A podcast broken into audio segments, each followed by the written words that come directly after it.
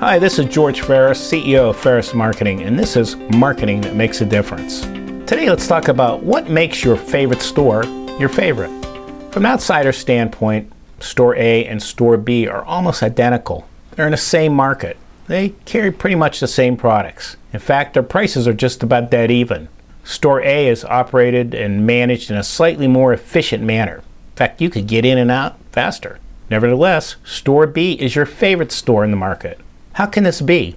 Well, it might be that the owners and managers of Store B understand what I like to call touchpoint marketing.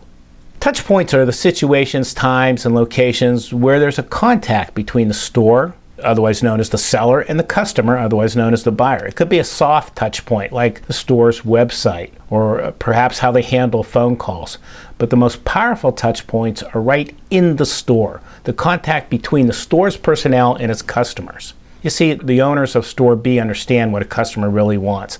They understand how he or she wants to be treated. Survey after survey shows that customers want the same things from the retail experience. They say, I want you to greet me, I want you to listen to me, I want you to value me, I want you to confirm my satisfaction and invite me back.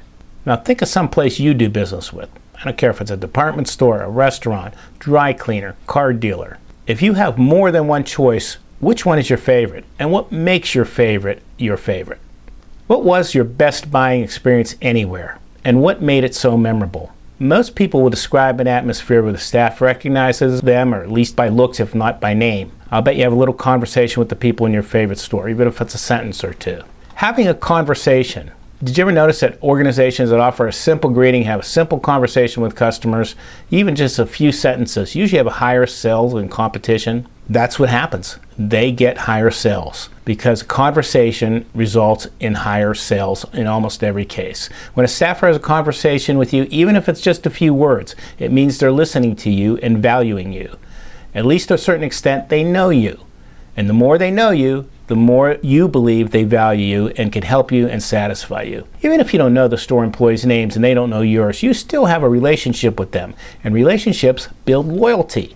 Now, while most do, not everyone likes to chat, small talk, or conversation with people they're having business with. Some people like to get in and out of a store, bank, bakery, or cleaners, wherever they're at as quickly as possible. So it's important to learn to read customers to a certain extent keeping the option open for customers, recognizing when someone doesn't want to chit chat, it's critical in a consumer business. And there are many factors that come together to make a consumer business successful, certainly. Good external marketing, of course, is a big factor. Advertising, PR, social media, those are the things that get customers in. But even today, it's conversation that keeps a store's customers coming back and gets them to spend a few extra dollars in each visit. The next time you're there, stop and think about what makes your favorite store your favorite store. Then apply some of those keys to make your business somebody's favorite.